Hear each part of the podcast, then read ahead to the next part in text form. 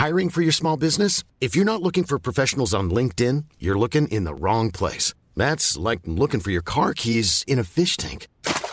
LinkedIn helps you hire professionals you can't find anywhere else, even those who aren't actively searching for a new job but might be open to the perfect role. In a given month, over 70% of LinkedIn users don't even visit other leading job sites. So start looking in the right place. With LinkedIn, you can hire professionals like a professional. Post your free job on linkedin.com slash people today.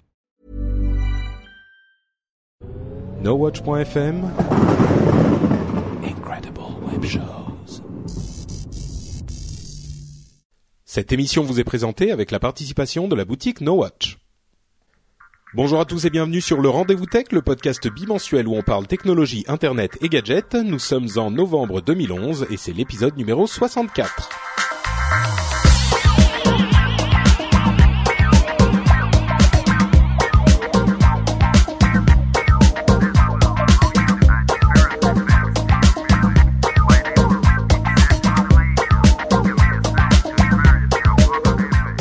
À tous et bienvenue sur le Rendez-vous Tech, le podcast bimensuel où on parle technologie, internet et gadgets. Je suis Patrick Béja et aujourd'hui nous allons parler de Google Music, de Flash, euh, de Kindle Fire et de plein d'autres choses.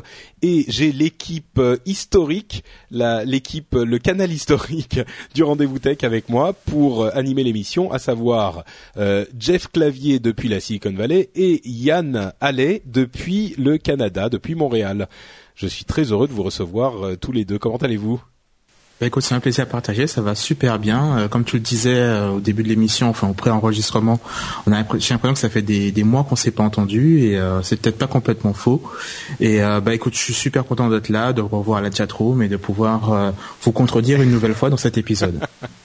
On n'en attend pas moins de ta part. Mais pourquoi tant de pourquoi tant de haine entre l'équipe historique Franchement, on, on, même parle pas d'Apple aujourd'hui, donc pourquoi tu veux être euh, euh, Donc bonjour à tous, bonjour à toutes. Euh, depuis la Silicon Valley, en fait, je reviens de Londres, donc je regarde derrière moi. euh, il fait pas super beau, donc on va pas dire où il fait beau et chaud, mais à part ça, tout va bien. Merci de D'accord. demander. Euh, bah merci d'être là en tout cas. Euh, on salue aussi la chatroom euh, qui comme toujours est sur le chat Ustream qui nous permet de faire le live en direct puisque c'est le principe du live et la chatroom qui nous a en vidéo ou du moins qui m'a en vidéo et je dois donc euh, expliquer un petit peu ce qui se passe parce que la chatroom peut admirer la magnifique moustache qui orne euh, mes lèvres. Euh, en fait, c'est une moustache, euh, comment dire Je n'ai pas l'habitude de porter ce genre de d'artifice. J'irai pas jusqu'à dire magnifique, pour être honnête. Bah, en fait, euh, la moustache, c'est comme l'a bien compris euh, Jean-Carole Folla dans la chatroom, c'est pour Movember. Movember, pour ceux qui ne le savent pas, euh, c'est un événement mondial international mondial où les hommes du monde entier se laissent pousse- pousser la moustache pour amener l'attention sur des problèmes euh, bien masculins que sont le cancer du côlon et le cancer testiculaire. Donc euh, voilà, c'est l'idée que surtout le cancer du côlon, l'idée qu'il faut se faire euh, vérifier le côlon de temps en temps, c'est pas forcément agréable, mais surtout quand on approche, on va dire euh, la cinquantaine, euh, il faut y penser, il faut le faire et comme vous êtes certain à approcher cet âge dans euh, Non, mais les- oh, parmi eh. les éditeurs du rendez-vous tech, Ah, je voulais ok. pas- mais oui, t'as fini, oui. donc, euh, donc voilà. Et comme le dit avec beaucoup d'éloquence Randall Flagg dans la chatroom, Patrick ce soir met le doigt là où ça fait mal. Effectivement, c'est un sujet un petit Oh, peu tabou, mais il faut en parler. Non, mais c'est vrai, c'est très important et c'est très simple à, dé- à dépister. Et tous les ans, enfin tous les ans depuis quelques années, je me fais une jolie moustache pour en parler. Donc euh, voilà, c'est l'occasion. Et maintenant que ce petit, cette petite euh, euh, note est passée, voilà, je, je voulais pas dire introduction, mais Je pense que l'on va parler, on va, par- on va avoir un rating R aujourd'hui parce que entre les toilettes, euh, l'attouchement rectal et la moustache, c'est mal parti. Oui, tu trouves que ma moustache en fait est un peu le, le porn stash des années 70, oui. Pour ceux qui voient pas, euh, je, je mettrai un truc sur Twitter, je la, je la posterai sur Twitter comme je le fais à chaque fois. Mais euh, bah, c'est la moustache classique qui serait magnifique, je dirais, dans les années quoi, 50, quelque chose comme ça. Mais aujourd'hui, c'est pas tout à fait, tout à 60, fait le style. ouais, ouais. non, Peut-être ça- 50, 60. Ah, ouais. ouais. Il manque que la, la synchronisation labiale décalée et la musique pourrie derrière et on se croirait dans un, dans un dorsal des années 80. hein. voilà, tout le monde dit 70 dans la chatroom, donc ça doit être un peu ça. Chez Dallas, oui, effectivement. The Artist, c'est un petit peu avant quand même. Ah, Euh, Freddie Mercury, euh, Ah, ouais, ouais. Freddie Mercury, un Magnum, voilà. C'est la, c'est la moustache Magnum, un peu moins fournie quand même. Moins Je fourni. suis ouais. moins, je suis moins viril que euh, que Magnum. C'était moins grand. Bon. Eh ben écoutez, on va on va commencer donc avec des nouvelles assez intéressantes euh, du monde de la tech, avec euh, la l'annonce enfin officielle et complète de Google Music. Euh, je vais faire un résumé pour ceux qui n'ont pas suivi l'affaire. En fait, Google Music a été lancé en bêta il y a quelques mois déjà, et en l'état, il était uniquement possible de d'uploader ces morceaux sur le service Google Music et ensuite de les réécouter de n'importe où, ce qui était sympathique. Mais il n'y avait pas de Google Music Store. On ne pouvait pas acheter euh, de morceaux de musique. Eh ben, cette semaine, enfin la semaine dernière plutôt, Google a enfin fait l'annonce qu'ils lançaient leur magasin. Et le magasin est assez euh, classique, je dirais. Euh, avant tout, si vous êtes en France ou en dehors des États-Unis, à vrai dire, ne vous précipitez, pas sur le Google Music Store parce qu'il n'est disponible que aux États-Unis. Mais euh, donc pour résumer l'offre, euh, ils ont euh, Sony Music, Universal et EMI et il leur manque un studio euh, Warner, voilà. Il leur manque la Warner. Donc euh, bah, c'est quand même pas mal parce que au moment où ils ont lancé le service, on se disait qu'ils avaient un petit peu mis du poil à gratter sur le siège des, des majors de la musique et qu'ils risquaient de ne pas pouvoir facilement euh, faire affaire avec eux, justement parce que les les modalités du service qu'ils avaient lancé d'upload de musique n'étaient pas tout à fait déterminées. Mais ils ont quand même réussi avec trois des quatre gros studios, et on se doute que le, quatrième suivra très bientôt. Donc, on peut acheter des morceaux, euh, on peut, bah en fait, faire tout ce qu'on fait avec les autres services de musique, de, de les magasins de musique. Hein, c'est très différent des services comme Spotify ou euh, Deezer ou ce genre de choses, mais c'est plus proche d'un Amazon Music Store ou d'un iTunes. Et la différence, qui est quand même sympathique, c'est que quand on achète un morceau ou un album, on peut le partager sur Google ⁇ et tous les gens qui nous suivent peuvent l'écouter une fois gratuitement. Donc c'est un, un outil de partage euh, qui est sans doute une bonne chose. Euh, pour les adeptes de Google en général et les gens qui, euh, qui ont des amis qui achètent sur le Google Music Store. Moi, mon impression sur ce Google Music Store, c'est qu'il est, bah, il est très bien. C'est exactement ce qu'on attendait d'un Music Store, mais j'ai l'impression qu'ils ont un petit peu grillé leur cartouche en lançant la première partie du service il y a quelques mois et en annonçant la deuxième qu'aujourd'hui, parce que du coup, euh, on le sentait venir et puis tout le monde a dit ah oui ok ok bon bah c'est ça d'accord bah très bien. Bah, et, l'affaire était classée en une demi-journée là où ils auraient pu faire une grosse annonce euh, il y a s'ils avaient tout annoncé d'un coup. Donc je suis pas ultra séduit pour les fans de de, de ce service euh, spécifiquement. C'est évidemment une bonne nouvelle mais vos impressions euh, peut-être euh, Yann? Vas-y je sens que tu veux prendre la parole. On entend le souffle derrière de quand tu démutes ton micro. Bah, désolé pour les pour les petits parasites. Bah écoute, euh, globalement, je, je partage un petit peu euh, bah, bah, ton point de vue. euh, c'est c'est assez étrange euh, cette sensation, mais euh, de partager mon point de vue tu veux dire. Ouais, ça fait t'inquiète pas tu vas t'habituer.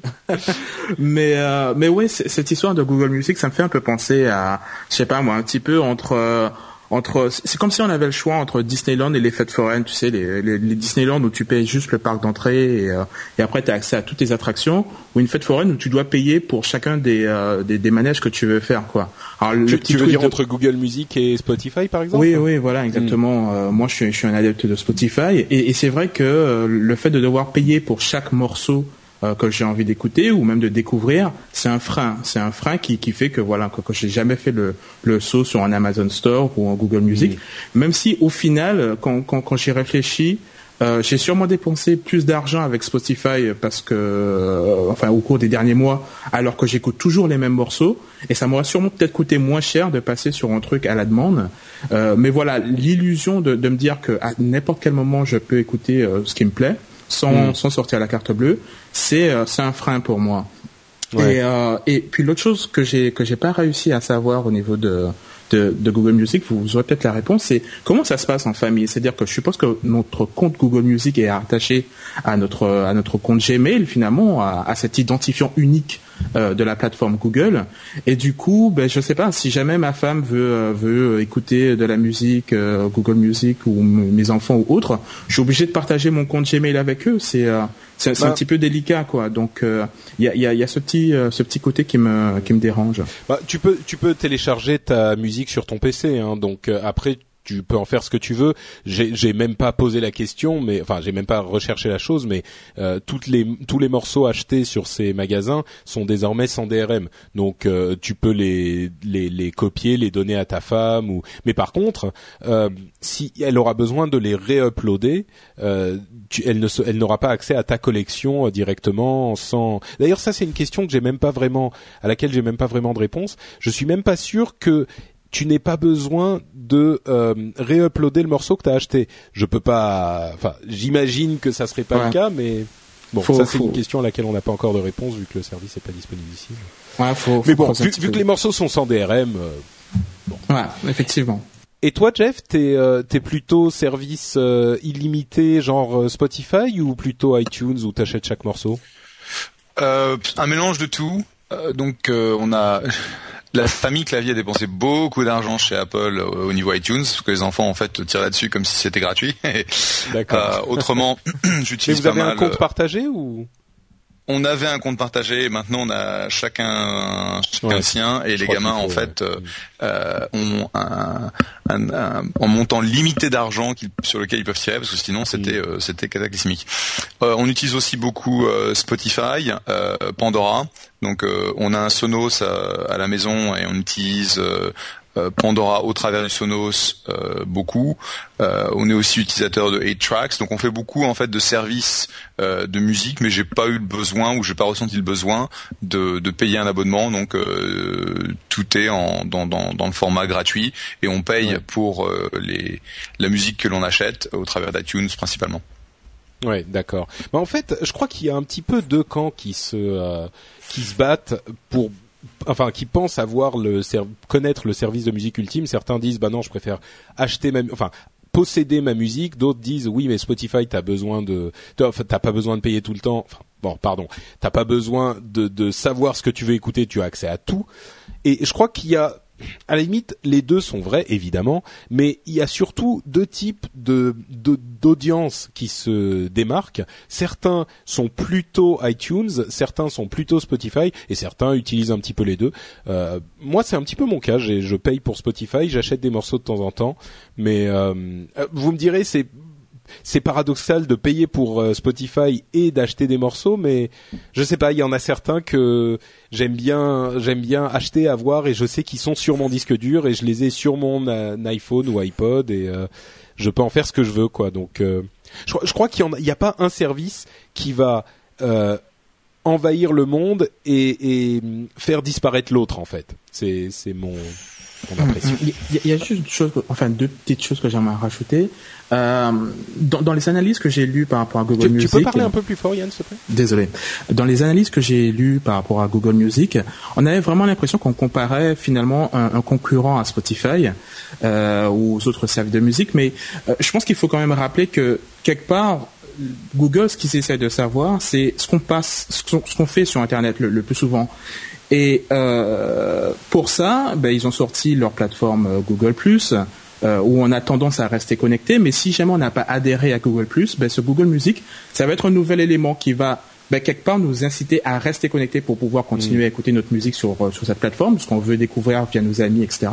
Et ben, finalement, même si c'est 5% supplémentaires qu'ils arrivent à choper chez, euh, chez Amazon ou chez iTunes d'utilisateurs, ben, c'est 5% d'utilisateurs vont, qui vont pouvoir traquer davantage sur Internet et, et déterminer les goûts et vendre de la publicité adéquate.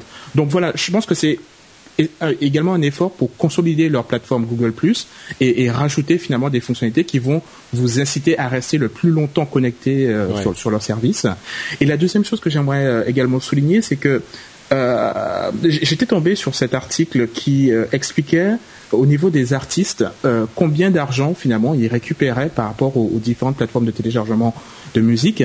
Et c'était assez euh, impressionnant de voir, alors je ne vais pas vous ressortir toutes, les stats, mais euh, globalement des, services Spotify, euh, à, la Spotify en streaming limité où on paye juste un abonnement, c'est vraiment très défavorable pour un artiste. Un artiste qui, qui, qui décide d'enregistrer et d'imprimer lui-même ses CD, euh, ben, s'il voulait avoir le, SMIC, euh, l'équivalent du SMIC américain, ben, il faudrait qu'il en vende à peu près 150 dans la rue. Euh, pour qu'un artiste ait euh, exactement le même SMIC américain, il faudrait qu'il soit écouté sur Spotify 4 millions de fois. Donc ça, ça, montre un petit peu le, le décalage et, et, cette approche qu'a Google de, de, vous faire finalement payer euh, à la demande, ben c'est quand même quelque chose d'un petit peu plus généreux pour l'artiste. Je, je, sens mm. que les artistes seront ben, plus plus intéressés par ce type de plateforme parce que finalement ils, ils retrouveront leur euh, leur euh, enfin ils sortiront leur peine du jeu plus facilement et, et c'est beaucoup plus simple pour eux. Bah, donc, c'est une, ouais, c'est une c'est une bah tu m'offres une transition intéressante. Euh, justement pour parler de Spotify, euh, il y a la semaine dernière 200 petits labels, euh, principalement de, de, techno, de dubstep, enfin des trucs assez peu importants qui ont décidé de carrément quitter Spotify pour cette raison, parce qu'ils estiment que, alors l'étude évidemment, enfin les calculs sont, euh, vérifiables, donc on, on, ne doute pas de leur véracité, mais c'est aussi très euh, comment dire évidemment que le morceau étant gratuit, les gens ne payant pas, si l'artiste a du succès, il va se faire écouter beaucoup plus beaucoup plus facilement. Donc oui, entre les euh, 14 000 morceaux qu'il doit vendre sur iTunes et les 4 millions qu'il doit euh, streamer sur Spotify, la comparaison est un petit peu euh, injuste parce que sur Spotify les gens ne vont pas payer donc sans doute ils écouteront euh, plus facilement. Mais effectivement, on, on comprend qu'il y a un problème avec Spotify et ces labels qui ont quitté carrément Spotify et les, les, les services du genre euh, montrent bien que ces modèles ne sont peut-être pas tout à fait euh, rodés encore. Et d'ailleurs, on ne sait pas vraiment si ça a un rapport avec ça, mais Spotify a annoncé euh, aujourd'hui, on enregistre le lundi, que euh, ils allaient faire un, un, événement et une annonce le 30 et ils, ils, mettent une sorte de teaser qui dit euh, on va tout changer le 30 pour Spotify. Donc peut-être un changement de formule justement, peut-être des services un peu différents chez Spotify euh, qui arriveront la semaine prochaine. Euh, je, ça me surprendrait pas au regard de ces euh, réalités dont euh, sont bien que, que, sont bien obligés de constater les articles et, et que tu mentionnais, Yann. les artistes, mmh. pardon, et que tu mentionnais. Oui, mais d'un autre côté, je pense que tu as besoin d'avoir le côté euh, découverte, donc discovery que Spotify euh, te permet de faire, de manière à t'amener à acheter quelque chose sur iTunes. Donc c'est pas l'un ou l'autre, c'est l'un qui est impliqué dans l'autre. C'est-à-dire que si tu si tu regardes juste un, un service de type euh, iTunes, comment tu vas euh, amener les gens à découvrir ta musique? Et mm. c'est au travers de services comme Pandora, comme Spotify, comme 8tracks, comme Audio, euh, comme Mog que ça, ça peut se, ça peut se faire. Mais, mais, tu, tu, mais moi, je crois qu'il y a, je crois qu'il y a, il y a quand même euh, un, un, outil pour découvrir les artistes. C'est plus euh, YouTube euh, à la limite même que Spotify. Je sais quelle question tu allais poser Yann, c'est si est-ce que tu écoutes des euh, des artistes euh, différents sur Spotify, des nouveaux artistes? Oui, voilà, c'est-à-dire que moi je, je, je n'écoute jamais finalement les, les morceaux qui, qui, me sont suggérés par euh, par euh, iTunes ou, euh, ou, Spotify parce que voilà je, je fais beaucoup plus confiance finalement à mes amis et à ce qu'ils pourraient raconter sur Google Plus encore on revient à cette plateforme ou sur Facebook pour découvrir de nouveaux morceaux ma sœur me fait découvrir des, des morceaux des Antilles et, et, je lui fais beaucoup plus confiance pour pour matcher mes goûts mm. que qu'un Spotify donc encore une fois voilà je pense que cette recommandation est, est, un élément clé pour pour le succès d'une plateforme de musique hein. Ouais, ouais, ouais. Et je pense qu'il y a quelque chose à faire, euh, comme le disent les gens dans la chat room. Évidemment, avec Google et YouTube, il y aurait une sorte de de d'alliance, enfin, de, une manière de hmm. lier ces deux services très intéressante. Et d'ailleurs, une chose dont on n'a pas parlé, qui est très importante aussi sur Google Music, c'est la possibilité pour les artistes de euh, mettre à disposition leurs morceaux sur le Music Store directement euh, et de garder 70% des revenus. C'est-à-dire que, comme pour le modèle de euh, l'App Store, enfin, ou de l'Android Market ou ce genre de modèle et c'est un truc qui n'existe pas sur iTunes étonnamment. Sur iTunes, il faut passer par un par un éditeur qui est spécialisé dans ce genre d'opération, donc c'est pas impossible, mais c'est pas aussi simple. Et ça, c'est sans doute une bonne chose euh, pour les artistes indépendants, le fait de les mettre au plus proche des consommateurs d'une manière qui n'a pas été possible jusqu'à maintenant. Ah, la space un peu. Ouais. Et peut-être que euh, Spotify, ce qu'ils vont annoncer, c'est une composante web euh, pour pouvoir justement partager simplement euh, ces découvertes et partager sur les réseaux sociaux. Parce que mine de rien, avec le logiciel euh, spécialisé, euh, le logiciel tiers de Spotify, qui est super bien fait et super intéressant, euh, c'est quand même pas évident de partager les morceaux qu'on aime et qu'on veut partager à un moment précis. Donc euh, une composante web serait peut-être pas une mauvaise idée. Et d'ailleurs, moi, ce que la manière dont je découvre des nouveaux artistes sur Spotify, c'est les, les sortes de radios, c'est-à-dire que tu choisis la période et le style, et il va te composer une radio avec les artistes correspondant à cette période et ce style ou ces styles. Ah, je fais ça aussi. Ouais. Ouais. Ah, tu vois, ça, ça peut donner des trucs parfois. Mm. Bon, passons à Sachant, autre- sachant une chose, Oui. sachant une chose que c'est que la, la découverte euh, dont mentionnait euh, que mentionnait Yann par euh, le partage que font les gens euh, sur euh, sur Facebook. Euh, Lorsqu'ils ont lancé euh, Spotify et l'intégration avec l'Open Graph, euh, ça t'a donné un niveau de spamming dans ton dans ton newsfeed qui était absolument monstrueux.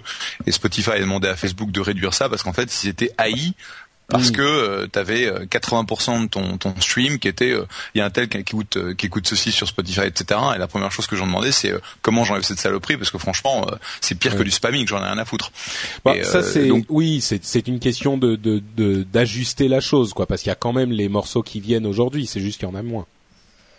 ouais ils ont bah, ils ont ils ont baissé en fait la fréquence Ouais. euh, de du broadcasting parce que c'était vraiment trop important quoi. C'est vrai. Bon, l'autre grosse euh, nouvelle qui va, comment dire, animer les passions, je pense, euh, dans l'univers du tech et parmi les auditeurs, c'est l'annonce de Adobe. Euh, alors, un peu de contexte.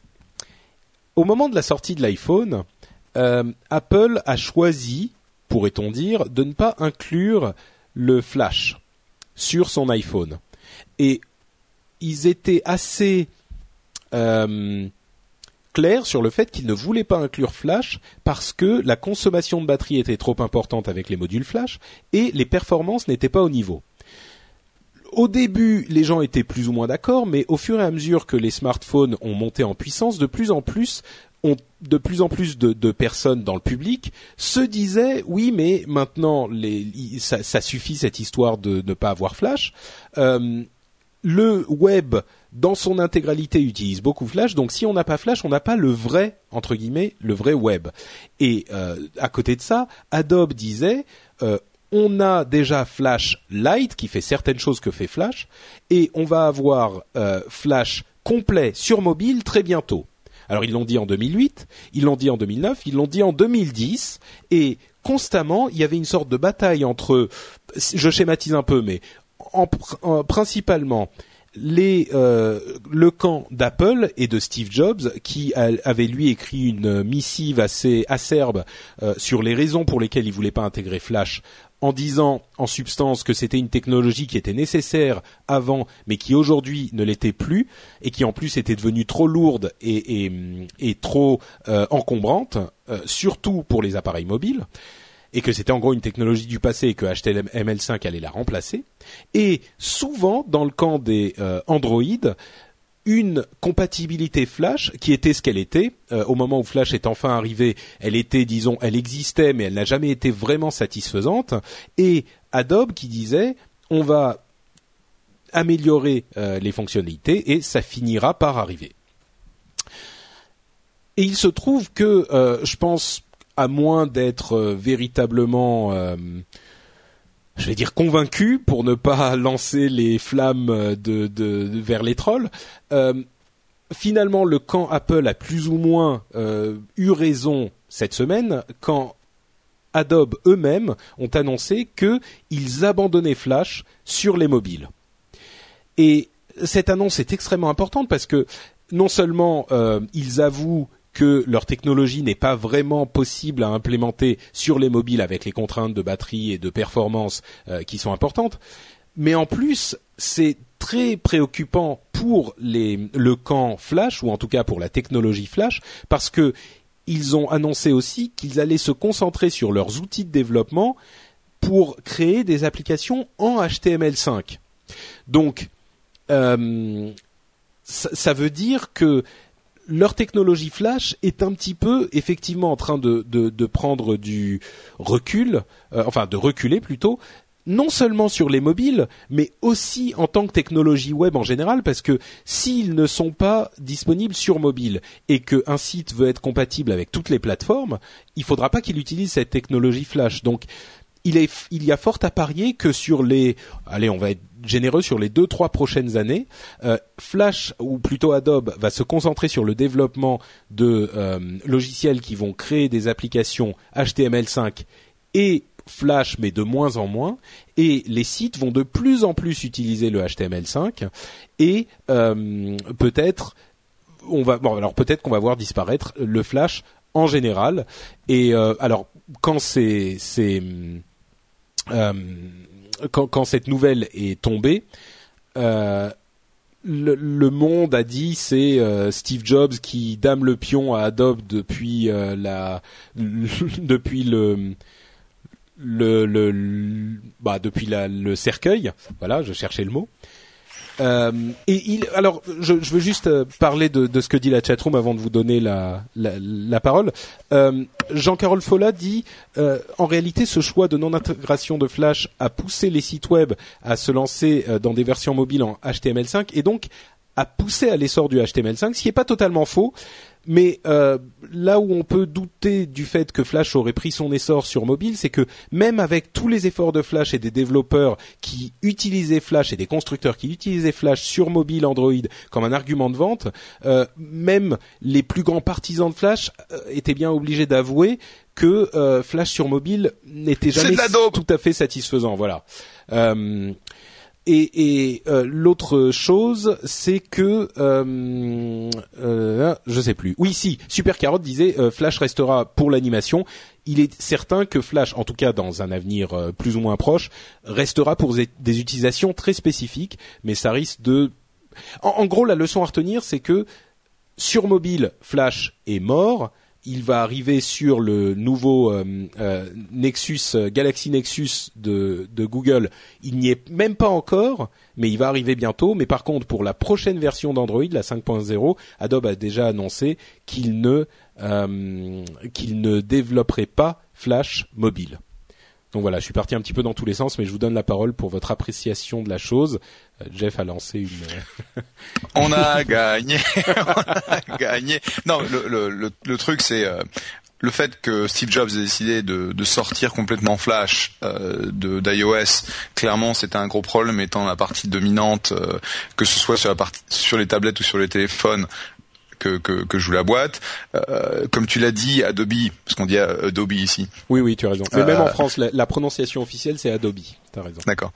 Euh, a essayé depuis des années de faire fonctionner Flash dans un footprint et avec un, CPU et une, utilisation de batterie qui était vraiment euh, qui était vraiment plus limitée que, ce qu'elle était. Ils n'ont pas réussi parce que c'est un c'est une vieille infrastructure. Euh, bah, c'est pas Flash, ça fait quand même des années que ça, que ça existe et on a toujours on a toujours connu les problèmes de Flash, sachant que on doit régler en parallèle de ça l'autre problème qui est euh, la différence de plateforme entre les différents téléphones Android, iOS, les, tablettes, et que HTML5 c'est vraiment la solution. Donc il y a, y a vraiment plusieurs facteurs qui forcent le passage à HTML5 et euh, le fait qu'ils aient pas réussi à faire fonctionner euh, Flash dans ce dans ce footprint plus réduit, euh, ça veut dire que ils essaient depuis des années, ils ont des, centaines de personnes là-dessus quoi. Donc ça veut dire qu'il y avait ils avaient pas le choix, ils ont dû abandonner le truc, c'est une bonne nouvelle. Ouais. Yann? Aïe aïe aïe aïe aïe aïe aïe J'ai dû me, mordre les lèvres pendant tous, toutes, toutes ces explications pour ne pas exploser. Euh... Comment dire? Euh, alors, il y a un, certain nombre de choses que j'aimerais euh, que j'aimerais préciser. Déjà, Adobe n'abandonne pas Flash sur euh, mobile. Sur sur mobile.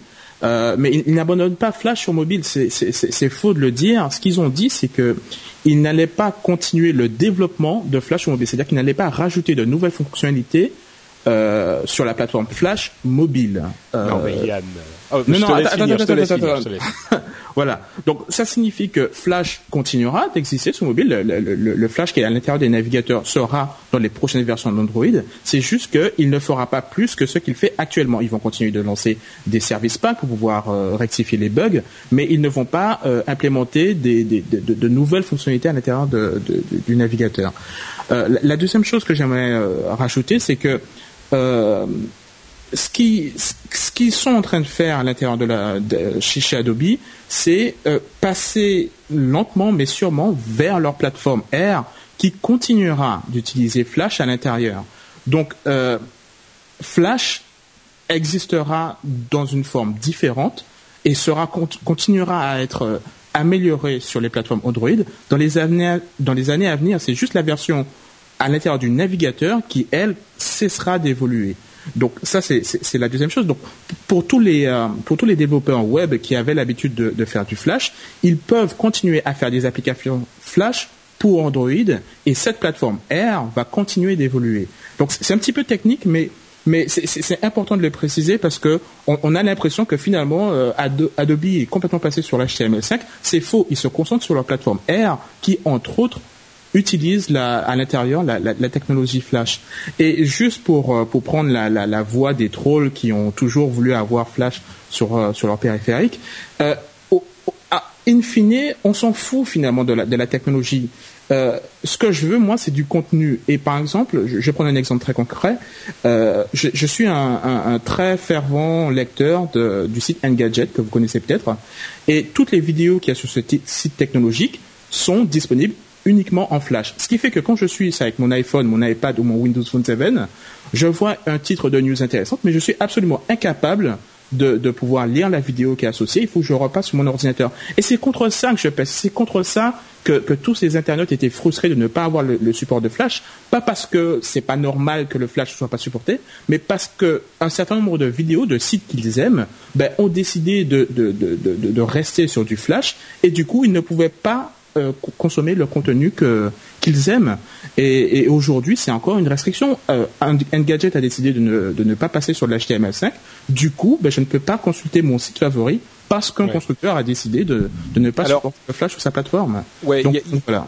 Il y a plusieurs choses dans ce que tu dis. Euh, D'une part, le fait qu'Engadget euh, ait choisi d'utiliser Flash, il y a des raisons pour ça. Hein. HTML5 n'est pas encore complètement prêt pour euh, remplacer totalement Flash et ça va pas se faire du jour au lendemain. Il y a des choses comme euh, le, le pre-roll euh, de publicité qui est très important pour certains sites, qui est pas vraiment facile à faire avec HTML5, mais à, la limite, je pense que tout le monde est d'accord. Le fait que Flash ne fonctionne pas sur les appareils mobiles, c'est plus gênant qu'autre chose. Ne serait-ce que pour les vidéos, ça serait beaucoup plus simple si ça fonctionnait. Mais étant donné que Adobe eux-mêmes n'ont pas réussi à l'adapter, on, peut, il est légitime de penser que. Euh, c'est pas qu'ils n'ont pas... réussi à l'adapter, c'est qu'ils ont qu'ils ont ah, décidé que sur le. Ah, je suis désolé de te, couper. Tu penses bien, tu penses bien que tu penses bien qu'ils s'ils avaient pu développer un flash mobile potable, ils l'auraient fait. Mais, Ils vont pas abandonner ce marché mais ça, pour rien. Mais ça, ne sert à rien puisque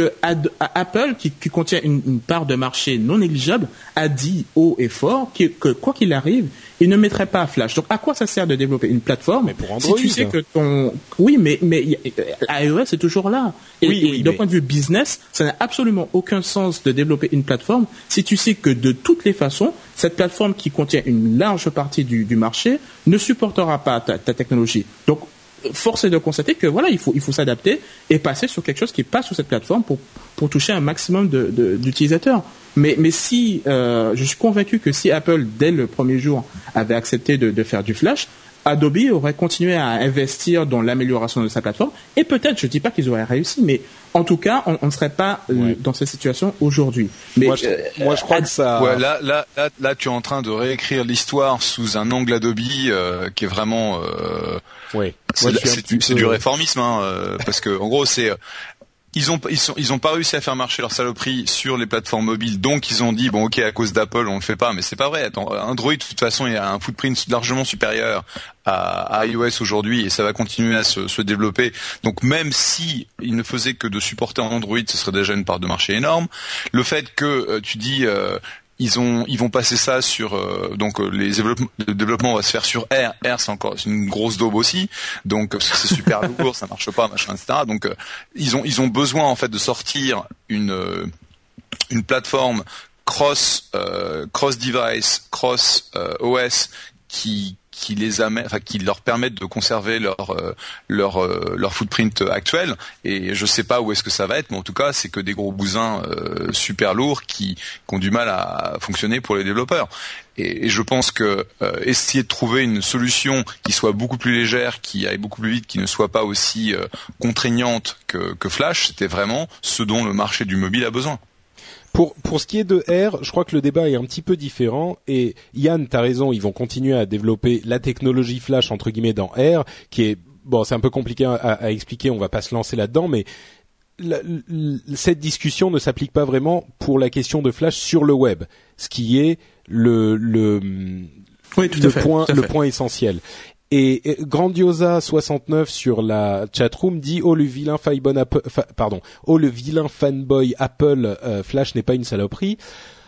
Sincèrement, euh, bon le fait que Jeff soit un petit peu fanboy ou moi-même, euh, bon on peut on peut le, le arguer de ce fait, je dirais, mais le fait que Flash ne soit pas une saloperie, franchement aujourd'hui je pense qu'il y a peu de gens qui estime que Flash est une solution élégante au problème qu'il essaye de résoudre. Euh, c'est un héritage d'un moment où le web n'était pas ce qu'il est devenu aujourd'hui. Euh, c'est une solution extrêmement lourde et qui provoque la majorité des bugs et des euh, plantages de navigateurs dans le monde entier.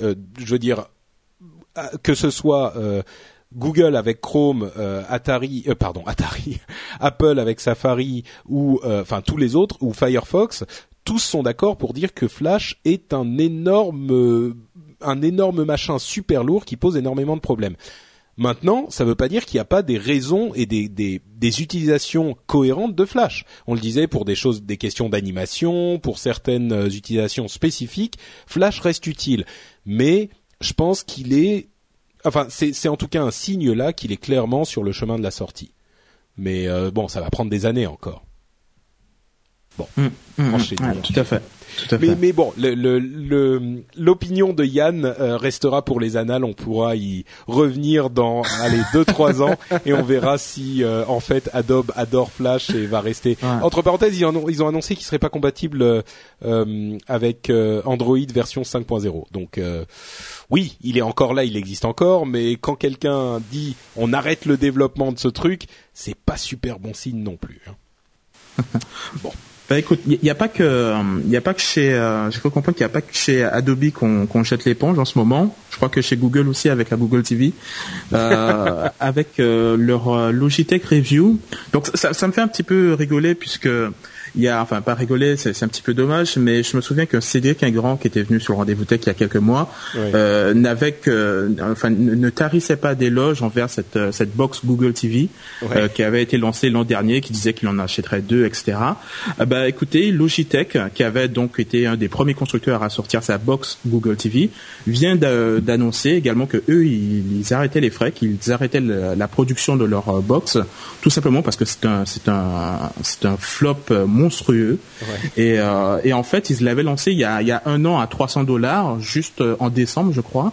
Et ils pensaient que ça allait se vendre comme des, comme des petits pains. Mais en fait, les, les, les gens ont préféré euh, s'équiper avec des, des box un petit peu plus euh, abordables. En l'occurrence, la, la Roku Box à 59 dollars et l'Apple TV à 99 dollars. En, en, plus capter l'attention des gens et surtout leur portefeuille, je pense.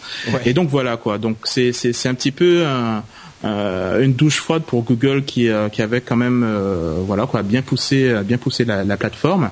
Mais encore une fois, on, on, tombe toujours sur cette histoire de contenu. Euh, puisque une, des grosses composantes qui explique le, le, ben, finalement cette défaite et, ce, ce, ce, succès que, que, que, Google n'a jamais eu avec sa box, c'est le fait que ben, tous les fournisseurs de contenu ont très rapidement bloqué l'accès ben, à leurs séries télévisées, à leurs films, euh, pour, pour ces box. Donc du coup, on avait une super box qui était capable de faire potentiellement beaucoup de choses, mais comme il n'y avait pas de contenu, ben finalement ça n'a ça n'a pas vraiment marché. Je sais pas si Jeff tu tu as tu as cédé à la tentation et que tu t'en es acheté une et du coup tu te retrouves un peu le bec dans l'eau. Google m'en avait donné une et je sais pas où je l'ai foutu et donc je l'ai utilisé euh, quand ils l'ont quand ils l'ont sorti.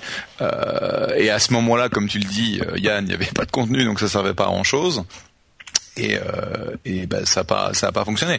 Je pense que le, le, le problème qu'a le, qu Logitech, c'est qu'il semblerait qu'effectivement ils aient surinvesti sur un produit qui n'était pas encore prouvé euh, et en, plus il semblerait qu'ils ont eu des soucis de design, de production, etc. Ce qui fait que c'est devenu un, énorme, un gros cauchemar pour eux. Euh, bah, c'est le problème de ces de ces de ces de ces technologies euh, qui euh, qui ont besoin en fait d'avoir des accords avec les fournisseurs de contenu et le contenu est toujours bah, un train de retard. Hein. on le voit avec la musique. J'ai quelques quelques boîtes qui sont des, des services dans le monde de la musique et à chaque fois qu'on doit parler aux, aux majors, que ce soit EMI, que ce soit les autres, c'est un cauchemar. Et effectivement, c'est la même chose avec les grands les grands fournisseurs de contenu au niveau télévisuel. Bon, euh, ce sont ce sont des choses qui vont évoluer. Je suis pas sûr que c'est c'était un produit qui était super bien foutu et comme toutes les choses que fait Google à côté de son produit phare, euh, ils n'ont pas forcément tous les moyens jusqu'au moment où ça devient euh, plus stratégique, comme comme c'est le cas aujourd'hui d'Android. Donc bon, c'était un bah, peu un pétard mouillé quoi. Là, en l'occurrence, c'est d'autant plus. Enfin, il y a plusieurs éléments à, indiquer quand même dans cette annonce. Euh, d'une part, c'est pile le mauvais moment parce que Google a annoncé qu'il y avait la deuxième version de Google TV qui arrivait et et, cette nouvelle version devrait être plus intéressante avec les histoires d'app et tout ça dont on avait parlé, euh, je crois la, dernière fois. Mais donc la nouvelle version devrait être un petit peu meilleure, mais cette première version qui avait qui avait poussé à fond, à fond, à fond euh, Logitech, était presque une version bêta quoi. Et, et, Logitech qui a investi énormément devant face à enfin c'était un petit peu l'incrédulité quand même euh, devant cette euh, cette énorme push euh, marketing. 100 millions de dollars, hein, ils ont investi 100 millions de dollars. C'est ça, ils ont, ils ont, ça leur a coûté plus de 100 millions de dollars au final cette histoire. Bon, ce qui est marrant, c'est que c'était au moment euh, euh de, la conférence pour les investisseurs que le nouveau CEO, euh, Guireno De Luca, euh, qui a dit que c'était une énorme erreur et que ça leur avait coûté, énorme, coûté énormément et qu'ils arrêtaient les frais. Évidemment, c'est l'ancien CEO qui avait fait l'erreur, donc c'est un petit peu facile pour lui de, dire les choses comme ça. Mais clairement, c'était pas du tout une réussite, ça s'est pas vendu. Et on sentait presque une sorte de d'aigreur de la part de Logitech qui a cru aux sirènes de Google. Google disait notre truc est fantastique et merveilleux, ça va révolutionner la télé. Et euh, quand ça n'a pas été le cas, et plus que ça, quand la, la, le, système a, montré qu'il était vraiment une version bêta, euh, Logitech s'en est évidemment mordu les doigts. Donc euh, bon, et, et, ironie, ce qui est ironique vraiment dans l'histoire, c'est que comme je le disais, la nouvelle version de Google TV risque d'être beaucoup plus performante que celle qu'ils ont eue et euh, ils s'arrêtent au moment où ça pourrait devenir intéressant. Mais bon, c'est pas encore, euh, on n'a pas encore la preuve que ça soit intéressant, donc c'est peut-être le moment d'arrêter les frais aussi, c'est certain. Euh, mais bon, clairement, la Google TV, c'était pas non plus la merveille attendue, et, moi, ça me rend d'autant plus triste que ça permettrait de, diffuser plus largement le contenu internet euh, sur les télévisions, mais peut-être que la, la, prochaine version sera plus efficace. mais, l'Apple TV, l'Apple TV fera ça. Euh, bah peut-être, oui, c'est possible. Yann? Yann, t'as pas enlevé ton Ah, je suis désolé.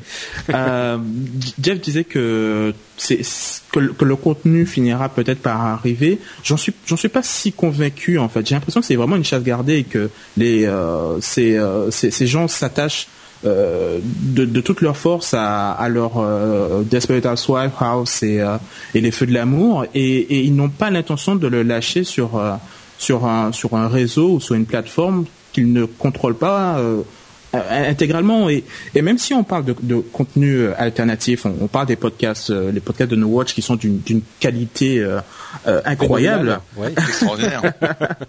mais non, mais je, je, le dis très très sérieusement. Enfin, aujourd'hui, on, on a quand même sur Internet euh, des, des, des, contenus qui sont qui sont réalisés de très très bonne facture, qui pourraient, euh, qui sont tout indiqués pour ce type de plateforme.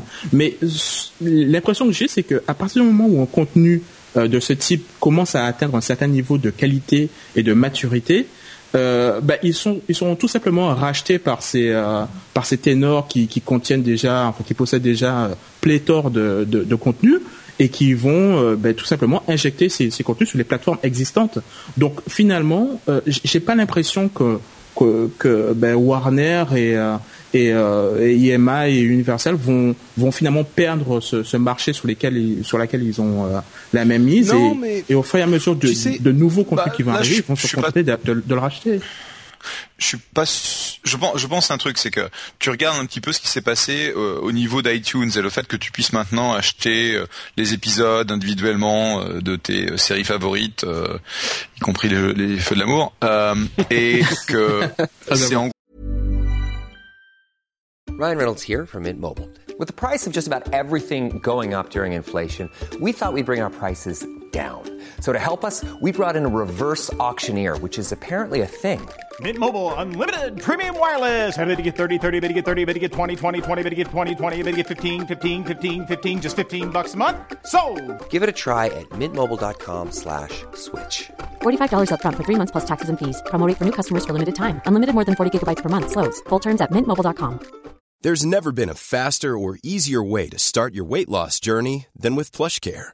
PlushCare accepts most insurance plans and gives you online access to board-certified physicians who can prescribe FDA-approved weight loss medications like Wigovi and Zepbound for those who qualify. Take charge of your health and speak with a board-certified physician about a weight loss plan that's right for you.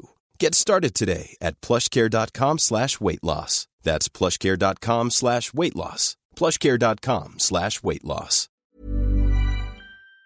Gros Jobs qui les a forcés à rentrer dans ces négociations, ces discussions, etc. Et donc, euh, quand tu regardes ce qui s'est passé avec euh, Hulu, où maintenant tu peux regarder euh, la plupart des séries américaines euh, sur Internet avec quelques coupures. Alors soit tu te tapes, je sais plus, genre deux pubs, une minute, et puis après tu es tranquille pour une heure. soit tu as un des interstices trois fois, je crois, sur un, une série d'une heure. Globalement, ça se passe, ça se passe bien. Et donc, le fait que tu puisses maintenant avoir du streaming aux US de tes séries favorites, c'est déjà mmh. une un progrès énorme. Et pour moi, le fait que ce soit ensuite disponible sur euh, des devices de type euh, de type Google TV, euh, bah, c'est juste la prochaine étape euh, assez logique, tu vois. Bah, J'irais oui, même plus loin. Vas-y Yann, pardon. Non, non, je t'en prie, vas-y. Il y a, y a clairement un moment, euh, on est dans une période un petit peu trouble où les choses sont en train de s'ajuster, mais il y a plusieurs choses intéressantes qui, sont en train de se passer. Euh, je voulais parler un tout petit peu de Sony qui eux aussi veulent développer des télés entre guillemets différentes, qui font euh, des choses que veulent faire ce type de box sans doute euh, et qu'ils développent énormément enfin ils mettent énormément de ressources dans le développement d'un nouveau type de télé. Donc ça, on verra ce que ça donne sans doute dans quelques années. Mais donc les gens s'y mettent. Et, il faut se souvenir que le développement de la digitalisation de la musique a été poussé par les fabricants de matériel qui faisaient énormément d'argent en vendant le matériel, même si les, majors de la musique étaient contre. Euh, la, la, somme, en fait, pour Sony par exemple, qui a une division musique et une division de matériel, ils font beaucoup plus d'argent en vendant du matériel qu'en vendant de la musique, donc ils développent ce type d'outils. Et peut-être que ça sera la, même chose pour la télé. Mais euh, la, chose dont je voulais parler, c'est le deal de Netflix euh, qu'ils ont euh, qu'ils ont fait, je ne sais plus avec quelle société qui produisait Arrested Development, une série de comédie américaine qui est hilarante. Cette série s'est arrêtée après trois ou quatre saisons et euh, Netflix a signé avec la boîte de prod pour ressusciter la série euh, et ils vont donc la développer pour Netflix. Et là, on arrive à une chose qui dont on parlait tout à l'heure avec la question de la du rapprochement entre les producteurs et les consommateurs, c'est-à-dire que on enlève les intermédiaires et on rapproche les producteurs de contenu des consommateurs. Et c'est ce qui est en train de se, passer avec cette histoire de Netflix. Et c'est forcément quelque chose qui va devenir intéressant à terme euh, pour un autre type de série. Alors peut-être que les séries qui sont nées sur ces euh, euh, chaînes, sur ces grandes chaînes, vont a priori y rester. Mais peut-être que à terme, euh, Netflix va, va, se mettre à produire des séries de qualité, euh, YouTube va se mettre à produire des séries de qualité. Il y a un grand principe sur Internet, c'est que c'est en anglais on dit disintermediation. Ça veut dire la désinter intermédiaire, désintermédiation. Bon, vous comprenez ce que ça veut dire. Voilà, désintermédiation. Désintermédiation, c'est-à-dire qu'on fait disparaître ces intermédiaires qui ne servent à rien d'autre que prendre une partie de votre revenu. Alors bien sûr, il y a toute une histoire de marketing qui est toujours nécessaire, mais euh, petit à petit, il n'est pas impossible qu'on voit les choses évoluer dans ce sens-là. Donc euh, qu'il n'arrive jamais sur des sur des box de ce type, moi je suis pas certain qu'on puisse être aussi catégorique quoi. Eh bien, écoute, euh, l'histoire nous le dira. voilà. En même temps, euh, l'industrie de la musique me fait un petit peu mentir parce que mine de rien, euh, même si on a une grande facilité pour passer directement de la production de la musique aux consommateurs, on n'a pas encore vraiment vu énormément de groupes qui ont qui sont arrivés, qui sont sortis de nulle part sans l'aide du de la puissance marketing des majors. Bon, il y a OKGo ou des groupes plus petits comme Pamplemousse. pardon? Des, des, des, solutions comme My Major Company ou des, des trucs comme ça. Oui, mais euh, tu vois, même ce genre de choses, au final, ça, ça c'est, c'est presque le principe d'une major, tu vois. Donc. Euh... Ouais, tout à fait. Ouais. ouais. Bon, effectivement, l'avenir nous le dira. Euh, info suivante, le Kindle Fire est enfin, enfin sorti. Euh, le Kindle Fire est donc sorti et enfin enfin bon il a été annoncé il y a deux mois c'était pas non plus une attente interminable. Euh, il est extrêmement demandé. Certains disent sans doute plus que l'iPad, ce qui est pas étonnant puisqu'il coûte deux à trois fois moins cher. Les reviews sont relativement moyennes, ce qui là encore n'est pas super étonnant. Euh, certains le trouvent un petit peu lent, euh, un petit peu on dit sluggish, donc euh, oui, bah, un petit peu lent, un petit peu pousse. il faut le pousser pour qu'il avance mais encore une fois, c'est pas surprenant vu qu'il est très bon marché. Mais il fait ce qu'on lui demande euh, pour le prix qu'on paye. Donc évidemment, c'est pas un iPad, euh, c'est pas une, euh, ce que je sais moi, une Galaxy Tab ou un truc vraiment performant, mais il permet de lire les livres, de regarder des vidéos et d'écouter de la musique et de faire ce qu'il est censé faire. Euh, il y a aussi des rumeurs qui, ont, qui sont euh, qui sont sorties sur la possibilité d'avoir un Amazon Phone, ça j'y crois moyen, je vous avoue, mais bon peut-être. Euh, donc voilà, le, le Kindle Fire. Euh, J'imagine que vous n'avez pas touché à un Kindle Fire, donc on va s'en tenir aux, aux reviews officielles qui disent euh, c'est moyen au niveau performance. il n'est pas disponible au Canada, donc euh, j'ai pas grand-chose à dire à ce niveau-là. D'accord. Puis non, j'en ai j'en ai pas en fait. Euh, moi j'ai un iPad 2, donc l'application Kindle sur l'iPad 2 marche très bien. Et je sais que j'ai des copains en fait qui sont qui sont très contents de leur, Kindle et je pense qu'ils sont qu'ils ont commandé un Fire. Euh, j'ai vu des gens qui disaient sur leur euh, Twitter "et eh, super, je l'ai reçu", mais j'ai pas vu un seul des gens qui ait dit "super, je l'ai reçu" qui euh, qui se s'épamait sur les performances ou sur mm. l'expérience. Ce qui veut dire que bon, c'est c'est ok, mais donc j'ai pas vu de gens qui se plaignaient, donc c'est à dire que c'est pas trop naze, mais j'ai pas vu de gens qui qui disaient "oh c'est super". Ouais. Oui, bah je crois qu'effectivement une tablette à ce prix-là, elle est à quoi 200 dollars. Euh, il faut pas s'attendre à une euh, une bête de course ou un truc totalement euh, merveilleux. Euh, certains disaient notamment que le, le navigateur Silk que dont, dont, Amazon a fait tout un plat et qui pourrait a priori être intéressant, était pas tellement plus rapide avec l'infrastructure Silk que sans l'infrastructure Silk. Mais bon, pour 200 dollars, euh, forcément, on n'a pas la merveille des merveilles, mais je suis sûr que euh, mamie et papy pourraient être très heureux de l'avoir euh, s'il y a le contenu vidéo et, et, livres et magazines et journaux qui va avec, et c'est le cas avec l'infrastructure Amazon. Donc. Euh. Mais c'est vraiment ça le problème finalement, puisque aussi incroyable puisse être cette tablette, le fait qu'elle soit aussi lié à l'Amazon Store fait que bah, y a que les Américains qui peuvent en profiter, ni en France, ni au Canada, ni nulle part. Euh, on, peut vraiment en, tirer vraiment euh, profit puisque voilà, c'est vraiment lié à ce store. qui pour est, la vidéo, c'est vrai que mais c'est surtout parce que l'aspect livre, c'est pas aussi agréable. Enfin, je préfère encore prendre un, un, Kindle monochrome pour pour faire la lecture. Donc, du coup, y a, y a c'est surtout l'aspect vidéo qui m'intéresse. Mais euh, voilà, je, je, vais à Paris, je peux pas télécharger voilà, le dernier épisode de, de House euh, sur mon Kindle Fire. Donc, euh, voilà, c'est pour ça que je suis vraiment en retrait par rapport à ça. C'est vrai. Enfin, tu sais, objectivement, c'est la même chose euh, avec iTunes ou la même chose avec Hulu, où tu vas avoir euh, tout un tas de, de limitations euh, qui ne sont pas causées par la plateforme, mais causées par les rights, les, les rights owners, donc euh, les gens Encore qui ont fois. les droits Ouais. sur euh, le. Donc, euh, c'est pas c'est pas de leur faute, tu vois. Ah non, c'est sûr. Ah, mais- bien sûr, bien sûr, mais c'est c'est c'est euh, c'est la situation dans laquelle on est. Et pour ceux qui savent pas, le Kindle Fire, c'est euh, le Kindle en version tablette, euh, couleur, écran LCD, contrairement au Kindle euh, monochrome, le, le e-book, euh, le e-book reader plutôt, le Kindle monochrome qu'on connaît habituellement et qui est désormais en vente en France aussi. Donc une tablette, si- une tablette sous Android. Voilà. Non, une tablette sous Android très customisée, qui d'ailleurs pose un gros problème à Google parce que c'est une sorte de branchement d'Android qui euh, n'est pas vraiment Android, donc du coup ça, risque de faire un marché euh, parallèle parce qu'il fait aussi tourner les applications Android, mais certaines. Enfin, c'est pas forcément idéal pour Google. Bref.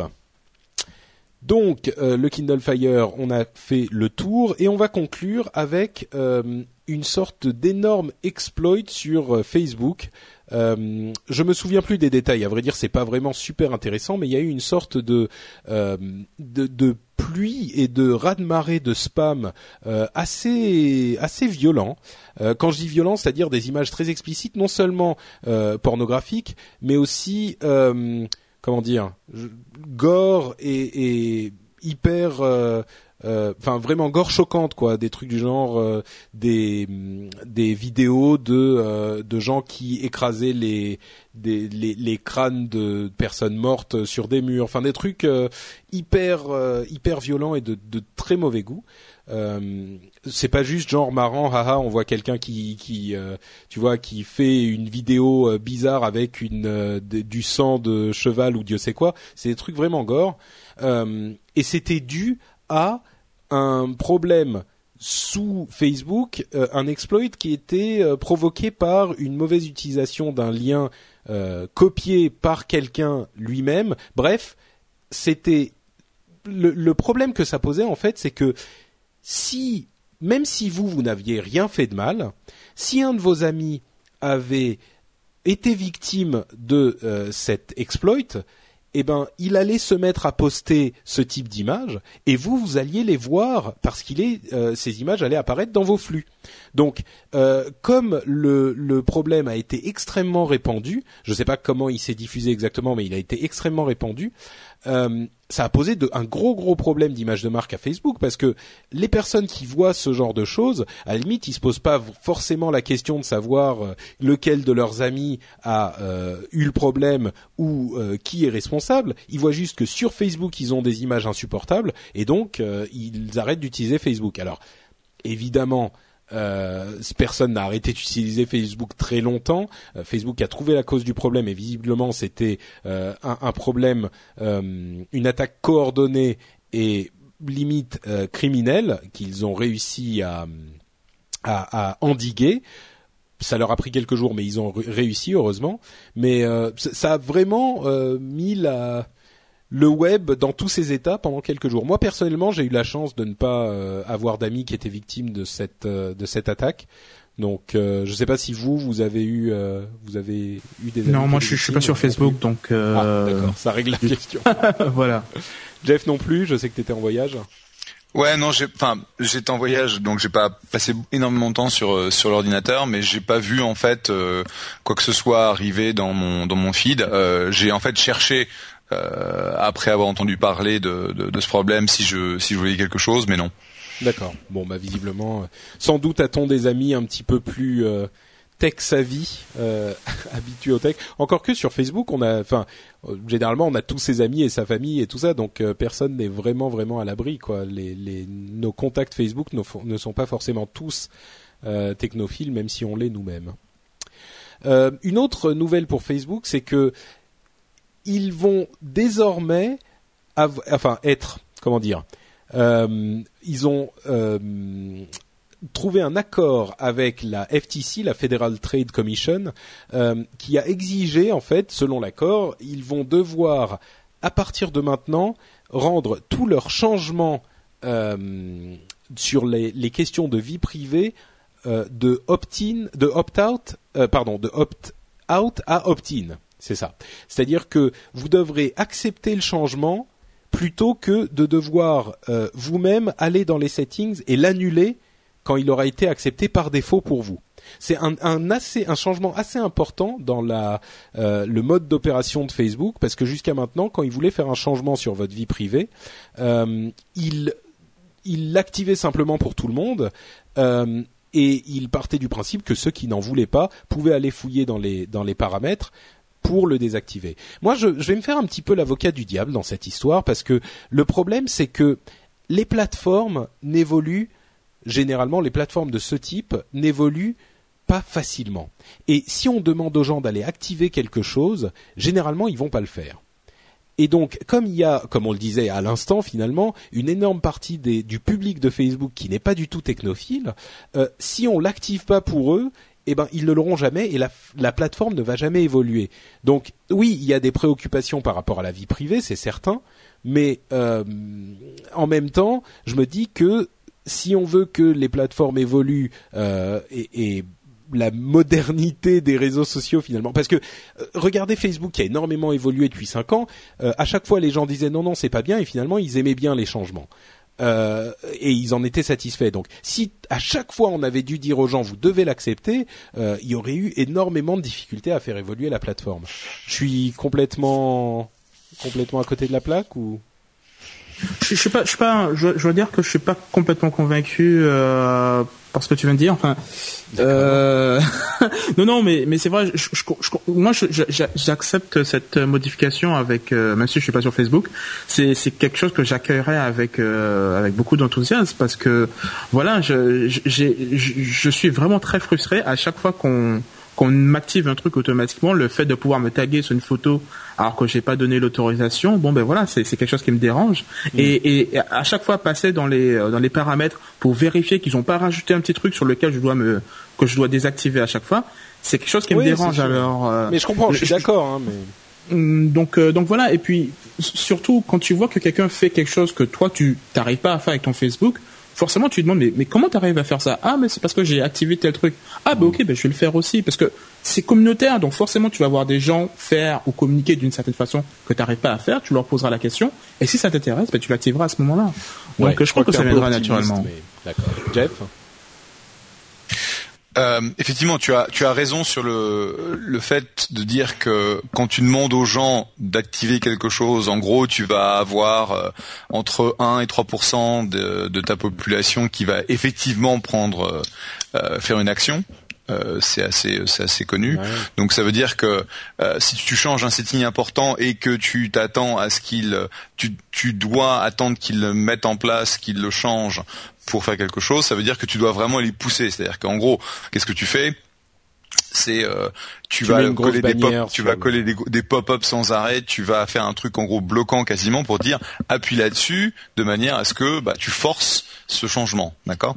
Euh, Je suis assez avec toi en fait euh, dans, dans, le concept progressiste, c'est de dire bon si tu fais pas changer, enfin si tu fais pas bouger la, les choses, tu restes un peu prisonnier de un peu prisonnier de, de, de, de tes limites et, c'est pas facile en fait de, de pousser des choses euh, du type euh, le sharing, le tagging, euh, le timeline, etc. sur Facebook. Bah D'un autre côté, c'est vrai qu'il y a beaucoup de gens qui freak out comme le comme le disait Yann, si panique, sont pas contents, si jamais ils se retrouvent tagués à un endroit où ils n'étaient pas censés être quoi.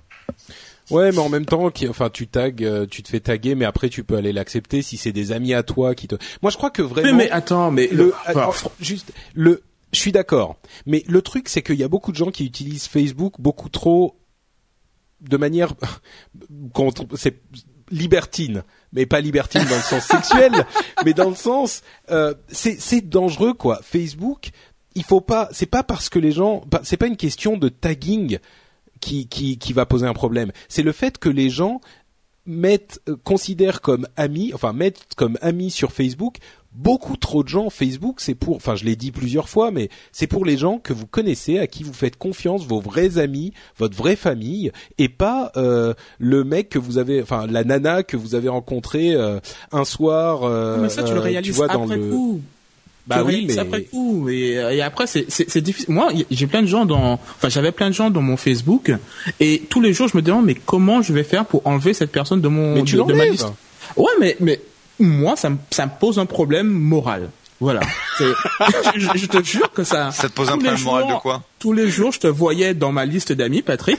Je dis, mais comment je vais enlever ce mec? Parce que voilà, j'ai j'ai pas envie qu'il Surtout que voit. sa moustache. Ah, exactement. Et donc, du coup, ben, j'ai quitté Facebook. Voilà. à cause de moi. D'accord, je comprends. Enfin, c'est un peu extrême, non? Tu crois pas Non, enfin, j'exagère, mais voilà, c'est c'est c'est vrai que ça me ça me pose un problème quoi. Au début, tu, tu découvres le truc, donc t'ajoutes des gens et tout, et puis c'est au fur et à mesure que l'éducation et et que tu comprends un petit peu comment son machin fonctionne, mais c'est trop tard. Enfin, en tout cas pour Ouais. moi, c'était trop tard. Le- en grosseur, qui a un, un- un surnom un petit peu approprié, me dit oui mais Patrick, nous qui sommes jeunes, on la chope comment la nana qu'on a vue dans la soirée, dans la soirée sans Facebook? Oui, oui, je comprends, je comprends, mais euh, bon, si si tu la chopes et que vous vous entendez bien, c'est une bonne copine euh, ensuite ou vous-même vous restez ensemble, bah tu la gardes sur Facebook.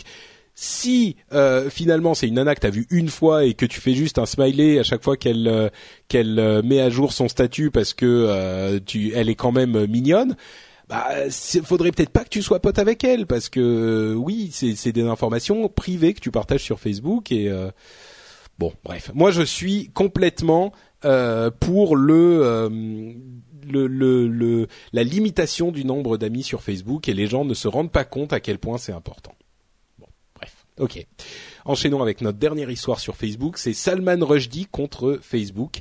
Euh, Salman Rushdie, auteur des versets sataniques notamment et d'autres euh, d'autres ouvrages extrêmement connus, c'est un auteur d'exception. Euh, qui a vu sa page Facebook désactivée il y a quelques jours de ça. Et le problème, c'est que sa page officielle, hein, enfin sa page de, fan Facebook, si je ne m'abuse, qui a été désactivée. Et le problème, c'est qu'il n'avait aucun recours. Il a essayé de les contacter par euh, mail ou par les moyens de contact euh, de, Facebook euh, qui existent, qui ne sont pas une personne que tu peux avoir au téléphone et il voulait Facebook voulait qu'il prouve qu'il était bien Salman Rushdie. Alors, il le fait, mais euh, il voit leur passeport, Facebook voit le passeport de Salman Rushdie, et il se trouve que euh, Salman Rushdie s'appelle Ahmed Salman Rushdie. Donc, Salman, c'est son nom, euh, son deuxième prénom. Donc, ils lui disent, ah bah non, tu peux pas avoir la page Salman Rushdie, tu peux avoir la page Ahmed Rushdie. Euh, bah oui, Ahmed, euh, tu n'as pas vraiment Ahmed Rushdie, c'est personne. Donc euh, il est parti sur Twitter, il a fait tout un scandale et au bout de deux jours, il a réussi à avoir la page qu'il voulait, il a réussi à, la faire réactiver. Alors bien sûr, euh, Ahmed, euh, enfin Salman Rushdie, il a la possibilité d'aller sur Twitter. Euh, Quelqu'un d'autre n'a peut-être pas forcément la possibilité. C'était une histoire à la limite marrante et il y a eu ensuite d'autres euh, personnes qui utilisent leur deuxième prénom. Euh, enfin, les gens ont trouvé d'autres personnes comme Paul McCartney, en fait, il s'appelle James. Scott Fitzgerald, il s'appelle Francis, etc., etc. Bon, c'est, je trouve que c'est autant Facebook a des problèmes sur les questions de vie privée, autant là, oui, c'est un problème, mais je suis pas certain. je suis pas certain que ça soit la faute de Facebook en l'occurrence, parce qu'il faut des règles et il y a des exceptions qui pour le coup sont très problématiques, mais euh, tu les gères au coup par coup et comme tu peux. Euh, donc euh, bon, bref, c'est l'histoire sur laquelle il n'y a pas grand chose de plus à dire, je crois. Si. Aucun commentaire. je sais pas, moi j'ai essayé d'avoir Jeff sur Facebook, j'ai pas réussi, ça me fait chier quoi, j'aurais dû faire la même chose. Bon, euh, Jean-Carole Follat dit mon approche est différente. Les réseaux sociaux c'est du domaine public, donc je ne poste que du public, rien que rien de privé ou pas trop. À la limite, euh, je suis presque un petit peu comme toi, Jean-Carole, et c'est l'un de mes de mes tenants euh, de ce que je fais sur Internet. Même si je, pense que c'est privé, je n'en je ne poste que des choses dont je ne serais pas totalement embarrassé ou que ça serait pas un gros problème si ça devenait public. Et ça, c'est une règle extrêmement importante dont j'avais déjà parlé il y a quelque temps et que j'encourage tout le monde à suivre. Si vous postez quelque chose, c'est pas quelque chose de problématique, même si vous pensez que c'est privé. Ouais, mais le problème, c'est que t'as un pote après derrière qui dit Hey, tu te, rappelles, tu te rappelles de cette soirée, on était tous bourrés, tiens, j'ai retrouvé une photo. Voilà, là, c'est pas toi qui l'as posté. euh, et Tu du coup, t'es. euh. Ouais, bah, f- je pense que objectivement, dans un monde où euh, tout est public, euh, où tout peut devenir public, bah, t'as- tu, tu, tu réagis, enfin, tu agis, tu réagis en conséquence. C'est-à-dire que moi, je suis d'accord. euh, tout ce que je poste, c'est typiquement du public. Bon, des fois, euh, t'as un ou deux DM fail, donc là, le, le, le fameux direct message Ah, ouais. Twitter que t'es censé envoyer à quelqu'un et qui, in fine, part à toute la communauté. Bon. euh, Il y a eu des exemples, il y a eu des exemples de DMFL euh, très très euh, très très connus et très très visibles, euh, dont un dont j'étais euh, j'étais euh, censé être le, le le récipiendaire qui a créé en fait un pataquès dans dans mon industrie du du, du VC. Ah oui Et donc euh, Wow. ouais, tu en gros t'as le mec avec qui tu discutes d'un seul coup tu vas passer dans ton Twitter la réponse à au, au DM que t'as envoyé, et tu dis mais putain il a, mais c'est pas vrai il l'a posté à tout le monde. oui, effectivement. Les, les direct messages sur Twitter, il vaut mieux les relire 15 fois parce que et t'assurer qu'ils ont euh, pas parti en. Et donc bon, tu, tu mets ça de côté, mais autrement, bah, tu dois agir comme si, enfin, tout contenu que tu postes pouvait être euh, bah, broadcasté. C'est un peu le, le souci, je dirais, avec Google qui te permet de, de sélectionner des cercles de gens à qui tu vas envoyer un- une certaine pièce de contenu. C'est que le mec qui va faire un, un forward, un share, etc. Même si Google te dit bien attention, c'est un contenu rest- restreint, t'es pas censé le broadcaster, ils peuvent très bien le, le rebalancer, quoi. Et donc, Mm. euh, bah, tu, tu agis, on doit, tu te dois aujourd'hui d'agir comme si tout ce que tu faisais pouvait être public. Et, euh, et donc, faut faire attention à ce que tu fais, c'est tout. Euh. Plutôt que de dire, attends, il y a, il y a une, une, une segmentation d'informations que je peux essayer de préserver. Non, je pense que c'est, euh, c'est pas le cas. Et il suffit que tu sois un peu connu. euh, pour que instantanément tout ce que tu fais euh, se retrouve sur Twitter, Flickr, etc. Et c'est comme ça, quoi.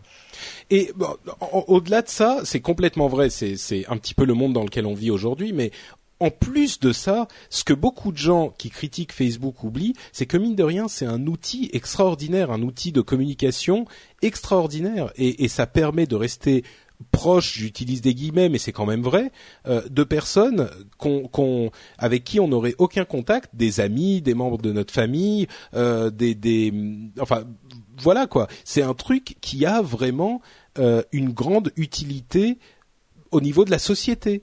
Et, euh, et le fait de le discréditer complètement parce que ça pose des, des problèmes de vie privée, et c'est vrai, ça pose des problèmes de vie privée, mais en gros, ce que je veux dire, c'est il faut pas jeter le bébé avec l'eau du bain. euh, et là, le bébé est quand même a, a quand même une certaine valeur.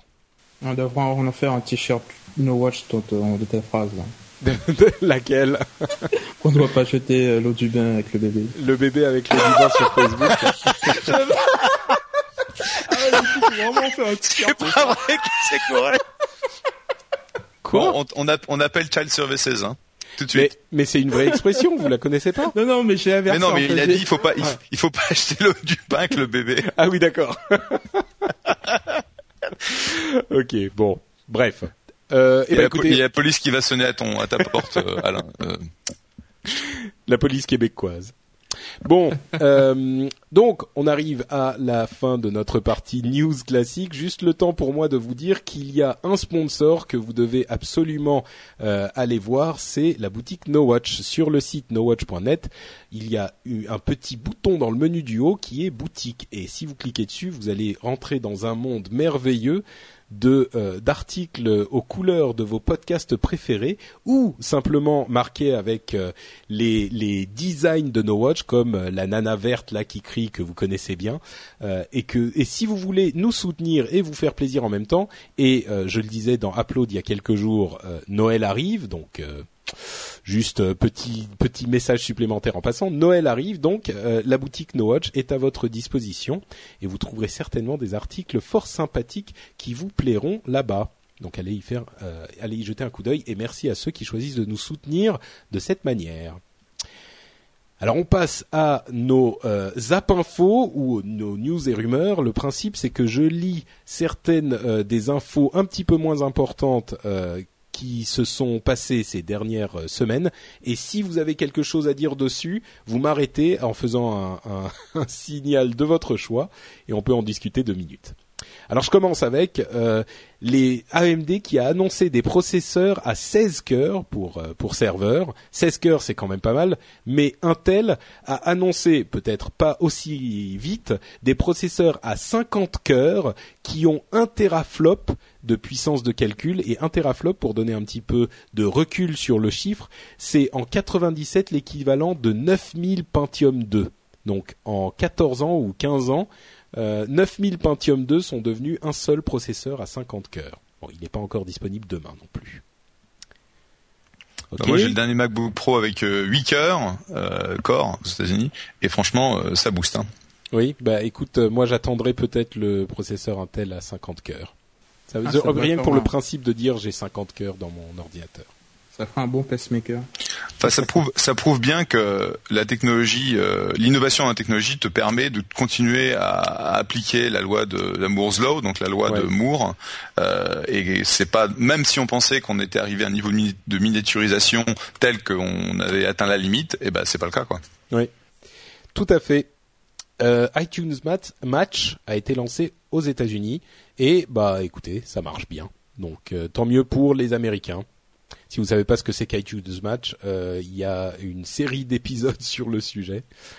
C'est en gros le service de blanchiment de MP3, qu'on l'a- comme on l'avait gentiment appelé. Euh, c'est un petit peu ça en plus.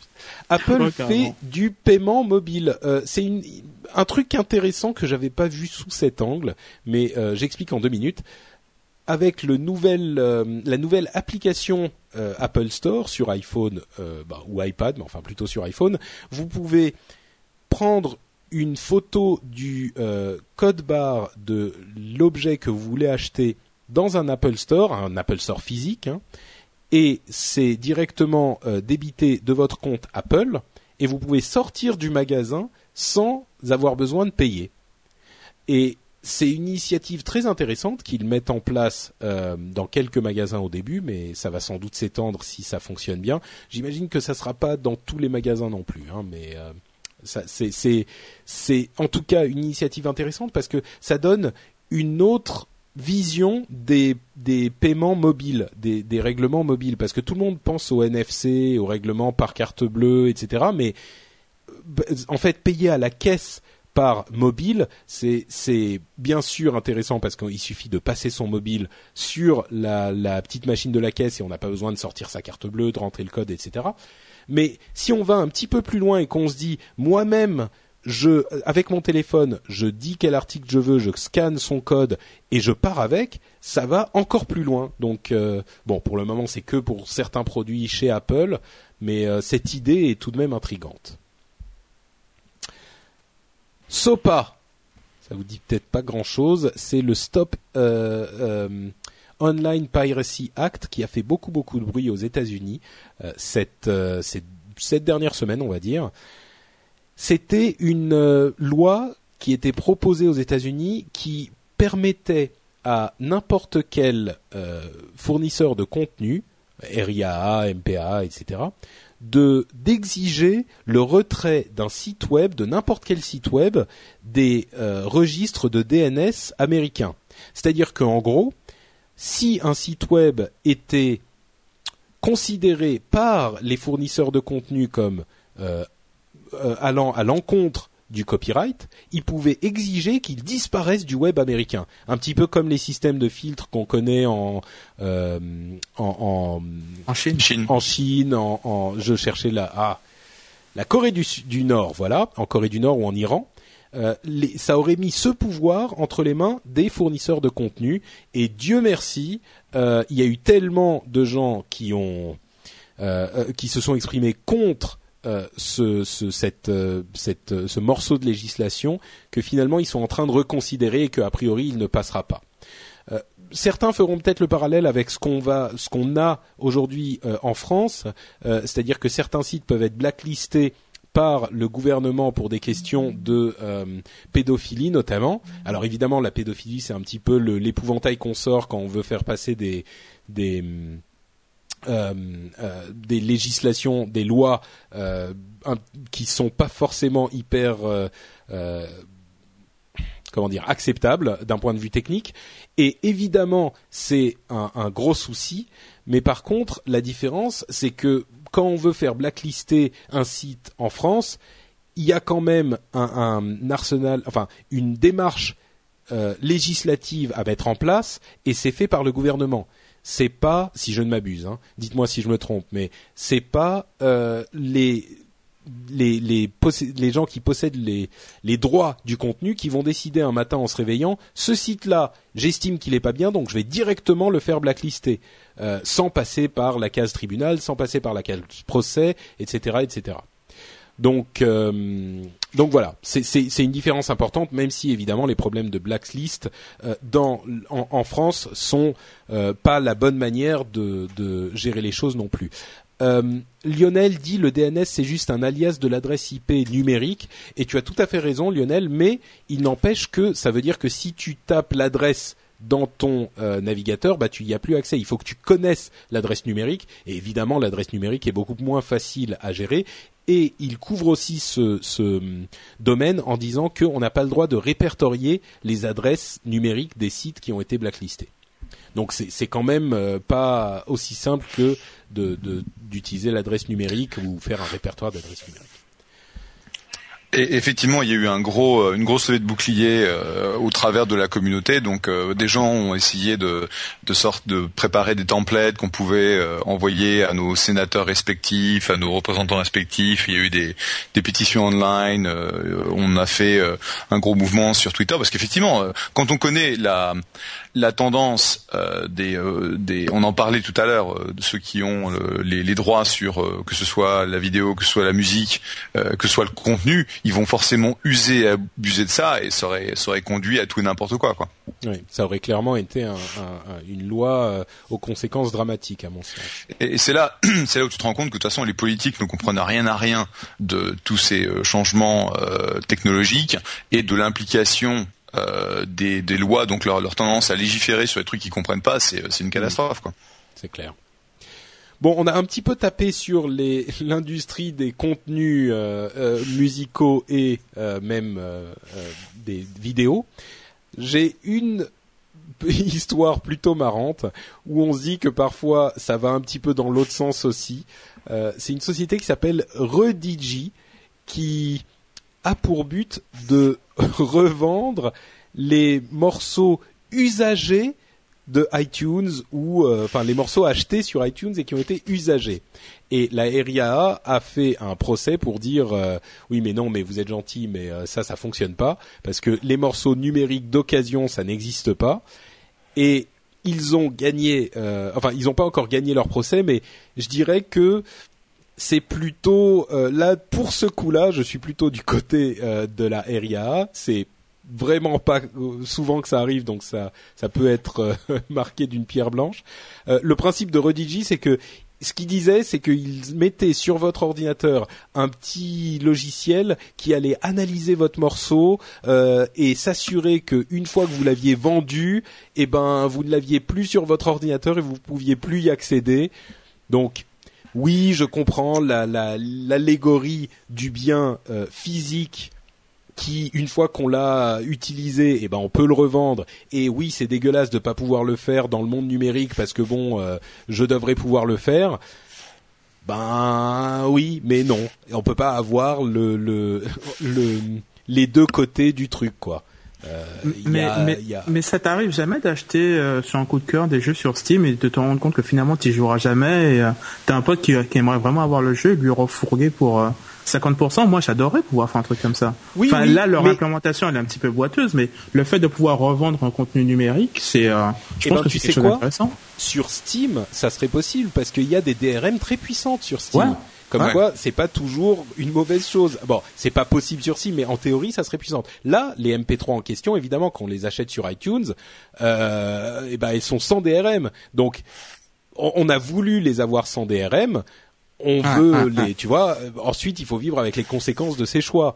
Euh, Si tu veux acheter un CD, tu peux l'acheter et le revendre. Euh, si tu as un, un, un, un fichier MP3 qui est copiable un nombre infini de fois sur ton disque dur, bon, euh, eh ben tu peux pas le revendre, tu peux pas le revendre. C'est c'est c'est comme ça quoi. Ouais. Et puis franchement, le fait, le fait qu'ils aient essayé de faire ça euh, sans avoir une discussion un peu sérieuse avec un avec un avocat euh, qui s'occupe de- des droits en ligne, euh, ça me paraît un peu intéressant. C'est clair, c'est clair, c'est clair. Et bon, là en l'occurrence, c'est comme je le disais, c'est pas souvent que que je dis ça, mais euh, le, sur ce procès, je suis plutôt du côté de la RIA. Ce truc de redigi, c'est quand même bien bien louche, quoi. Dernière dernière news, euh, Sergey Brin a donné 500 000 dollars à Wikipédia rien que pour m'emmerder. Je suis convaincu que c'était rien que pour m'emmerder. Alors, ce qui s'est passé, c'est que il y a quelques jours, euh, je vais sur Wikipédia comme presque tous les jours et je vois le l'appel annuel euh, de notre euh, camarade euh, ah mon Dieu, j'oublie son nom, Jimmy Wales. Jimmy Wales, bien sûr. Qui nous dit oui, euh, j'ai, j'ai, j'ai, nous faisons tourner Wikipédia sans pub et c'est notre philosophie et donc nous avons besoin d'argent pour le faire tourner. Euh, donc euh, si vous avez un petit peu d'argent, vous pouvez nous en donner parce que tous les ans on a besoin de X millions de dollars pour faire tourner euh, le site. Et moi je me dis bah écoute euh, Wikipédia, enfin comme je me l'étais dit il y a quelque temps déjà, Wikipédia je m'en sers tout le temps, c'est un site fantastique, euh, c'est un, un outil merveilleux, c'est la dégro- de la culture et euh, enfin bref tout le monde sait le bien qu'on pense de Wikipédia. J'ai donné, je suis allé sur le site, j'ai donné 30 euros ou 30 dollars, je sais plus. Bref, l'un ou l'autre. Je crois que c'était 30 euros. Euh, deux jours plus tard, j'apprends que Sergey Brin donne 500 000 dollars. Et là, je me dis, c'est vraiment pour me faire passer pour un super radin. Euh, donc, je suis très énervé contre Sergey. Voilà, je voulais le dire. Mais bon, Oui, mais pense, pense-y en pourcentage de fortune et comme ça. euh, oui, bon, je ça sais peut te rendre misérable aussi, mais c'est pas grave. Oui, non, mais je sais plus qui disait ou bon, mais pour lui 500 000 dollars c'est rien et pour toi donc euh, 30 euros c'est quand même quelque chose. Ouais, bah, Bon. le, le Gus, le Gus, il pèse quoi euh, entre 6 et 8 milliards, un truc comme ça? Oui, oui, mais bon, disons que 500 000 dollars, je pense que c'est jamais rien pour personne, même si t'es très très très très riche. Et puis bon, il est passé par sa, fondation avec sa femme, donc je suis sûr que ça lui a même coûté moins que 500 000 dollars euh, et que c'est dégrévé en impôts, tout ça, etc. C'est sûr. Mais et puis 30 euros, c'est pas non plus euh, une somme monstrueuse pour moi. J'ai un bon travail, euh, je gagne bien ma vie. Euh, tu vois, si j'avais voulu être hyper, euh, genre, j'aurais pu dire, ouais, je donne 500 euros parce que j'y crois trop, trop, trop. Non, j'ai donné 30 euros, c'est, ça va pas me affecter la fin de mon mois. Tu vois, je vais pas manger des pâtes parce que j'ai donné 30 euros à. Non, mais je pense que c'est un, c'est super que tu l'aies fait. Euh, euh, et euh, je pense que l'analyse de dire euh, quelle est euh, si tu si tu veux vraiment euh, agir de façon rationnelle, tu regardes le pourcentage du de- Ouais, ouais. du net worth et c'est vrai que pour lui euh, un demi million de dollars c'est que dalle, c'est rien, c'est c'est rien rien rien, c'est un Oui, pouillem, c'est- une c'est une running error. C'est vrai, c'est vrai, c'est vrai. Bon, c'est vrai. Mais bon, bref, de toute façon, cette histoire, euh, je la, je la racontais simplement pour encourager les gens à. Je dirais nous le Gus s'est quand même acheté son, son 767 privé pour euh, faire ses voyages. Juste, Oui, juste, faux. là où toi tu t'achètes une bagnole, lui il se prend un 767. Ouais, à vrai dire, je m'achète même pas une bagnole. je m'achète un nouveau PC quand, tu vois, une fois tous les trois ans parce que c'est la fête. Euh, bon, mais bref, euh, je voulais juste dire ça pour encourager les gens. Euh, ce que j'avais dit sur Google Plus, c'était, je dis pas qu'il faut donner à Wikipédia, que tous ceux qui nous écoutent, ouais, il faut que vous donniez parce que machin, mais simplement, euh, pensez-y, pensez-y deux secondes, posez-vous la question, est-ce que ça vaut la peine de donner à Wikipédia? Si vous dites oui, si vous dites oui, eh ben allez, euh, allez sur Wikipédia et filez un petit peu de sous, même 5 euros, 10 euros, hein, c'est, toujours ça, ça aide. Voilà. Bah écoutez, on arrive à la fin de l'émission, incroyable. On n'a pas de statosphère de Guillaume. Euh, il est un petit peu occupé en ce moment, mais euh, on sait qu'il est avec nous quand même dans le l'esprit. Donc Guillaume, on te remercie même si tu nous as pas envoyé de statosphère. Et comme on arrive à la fin de l'émission, je vais euh, demander à mes joyeux lurons qui m'ont accompagné pendant toute cette émission de me dire où on peut les retrouver sur Internet quand ils ne sont pas dans le rendez-vous tech. Ah, pardon. Je vous, en fait, je vous laisse même pas parler, je vous interromps direct euh, pour dire que le, le prochain épisode, le prochain épisode, c'est euh, le web. Enfin, en gros, le web, euh, la conférence euh, européenne sur l'industrie tech et les startups, euh, c'est dans deux semaines environ, et on, on y sera évidemment. Donc on n'aura pas, je pense qu'on remplacera l'épisode classique par Jeff, si tu as le temps, un épisode spécial le web peut-être?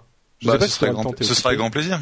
D'accord. Bah écoute, on, essaiera de faire ça. Alors, on réunira quelques personnes pour couvrir l'événement euh, dans dans l'émission. Euh, et donc, s'il y a des gens que tu vas, s'il y a des, si tu veux que j'essaie de te trouver des copains, ah bah oui, tu veux le faire en français, tu veux pas des, des intervenants anglais Ah bah oui, tu forcément. De trouver, euh, ouais. ouais, ouais. c'est c'est c'est forcément en français. Ok.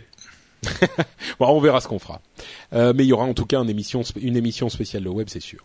Et donc où on vous retrouve donc?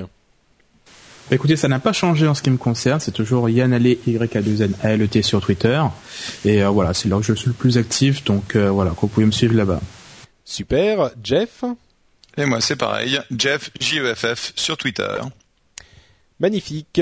Et si vous voulez nous laisser un commentaire sur iTunes, n'hésitez pas à le faire parce que ça nous aide à remonter dans les classements. Vous pouvez faire comme Olivier Castan qui dit j'adore 5 étoiles, podcast sérieux et sans prétention, tenu d'une main de maître par Mister PB, c'est moi. J'adore, continue ainsi. Romain Leclerc nous dit le meilleur podcast tech 5 étoiles. Merci à toute l'équipe de No Watch et surtout à Patrick pour ce merveilleux podcast, un vrai plaisir à écouter. Merci à vous et donc euh, vous pouvez nous laisser des commentaires comme sur iTunes et si vous estimez que nous avons dit beaucoup de bêtises, vous pouvez aller nous corriger sur nowatch.net bien sûr, sur le site euh, de l'émission, enfin l'article de l'émission. Euh, on y a souvent des discussions fort sympathiques et vous pouvez vous joindre à nous pour ça. La chatroom me fait des commentaires sympathiques aussi sur ma moustache. Je les apprécie tous. Et du coup, je vous fais à tous des bisous un tout petit peu piquants et moustachus. Et je vous dis donc à dans un petit peu plus de deux semaines. Ciao ciao, à bientôt. Salut. À dans deux semaines.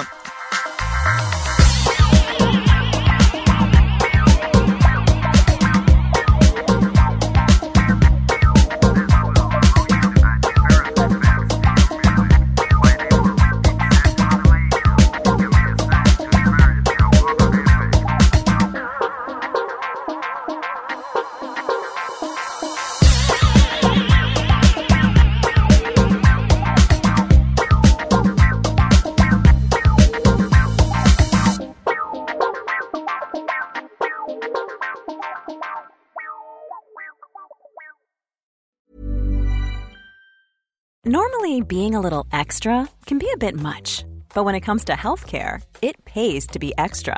And United Healthcare makes it easy with Health Protector Guard fixed indemnity insurance plans. Underwritten by Golden Rule Insurance Company, they supplement your primary plan, helping you manage out of pocket costs without the usual requirements and restrictions like deductibles and enrollment periods. So when it comes to covering your medical bills, you can feel good about being a little extra. Visit uh1.com to find the Health Protector Guard plan for you. Even when we're on a budget, we still deserve nice things. Quince is a place to scoop up stunning high end goods for 50 to 80% less than similar brands. They have buttery soft cashmere sweaters starting at $50, luxurious Italian leather bags, and so much more. Plus, Quince only works with factories that use safe, ethical, and responsible manufacturing. Get the high-end goods you'll love without the high price tag with Quince. Go to quince.com/style for free shipping and 365 day returns.